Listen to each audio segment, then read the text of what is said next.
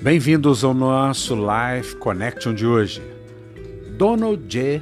Bloesch nos diz: Embora o trabalho de Cristo esteja terminado para o pecador, não está ainda terminado no pecador.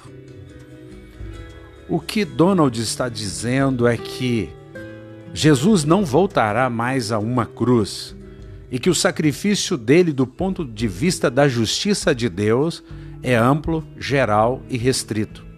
O sacrifício de Jesus tem o potencial para perdoar todos os nossos pecados e todos os pecadores da face da terra.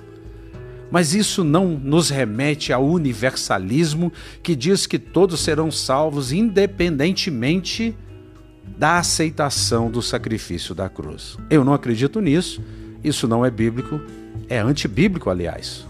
Mas uma coisa eu creio: que o trabalho não está terminado no pecador. Porque o pecador precisa da graça de Deus. Precisa entender que é pela graça que ele recebe todos os benefícios da cruz. 2 Timóteo 2,1 nos diz: fortifique-se na graça que há em Cristo Jesus. Fortifique-se na graça, no favor que há em Cristo Jesus. Somente pelo favor que há em Cristo Jesus, você vence o mal. Você vive acima de uma vida pecaminosa.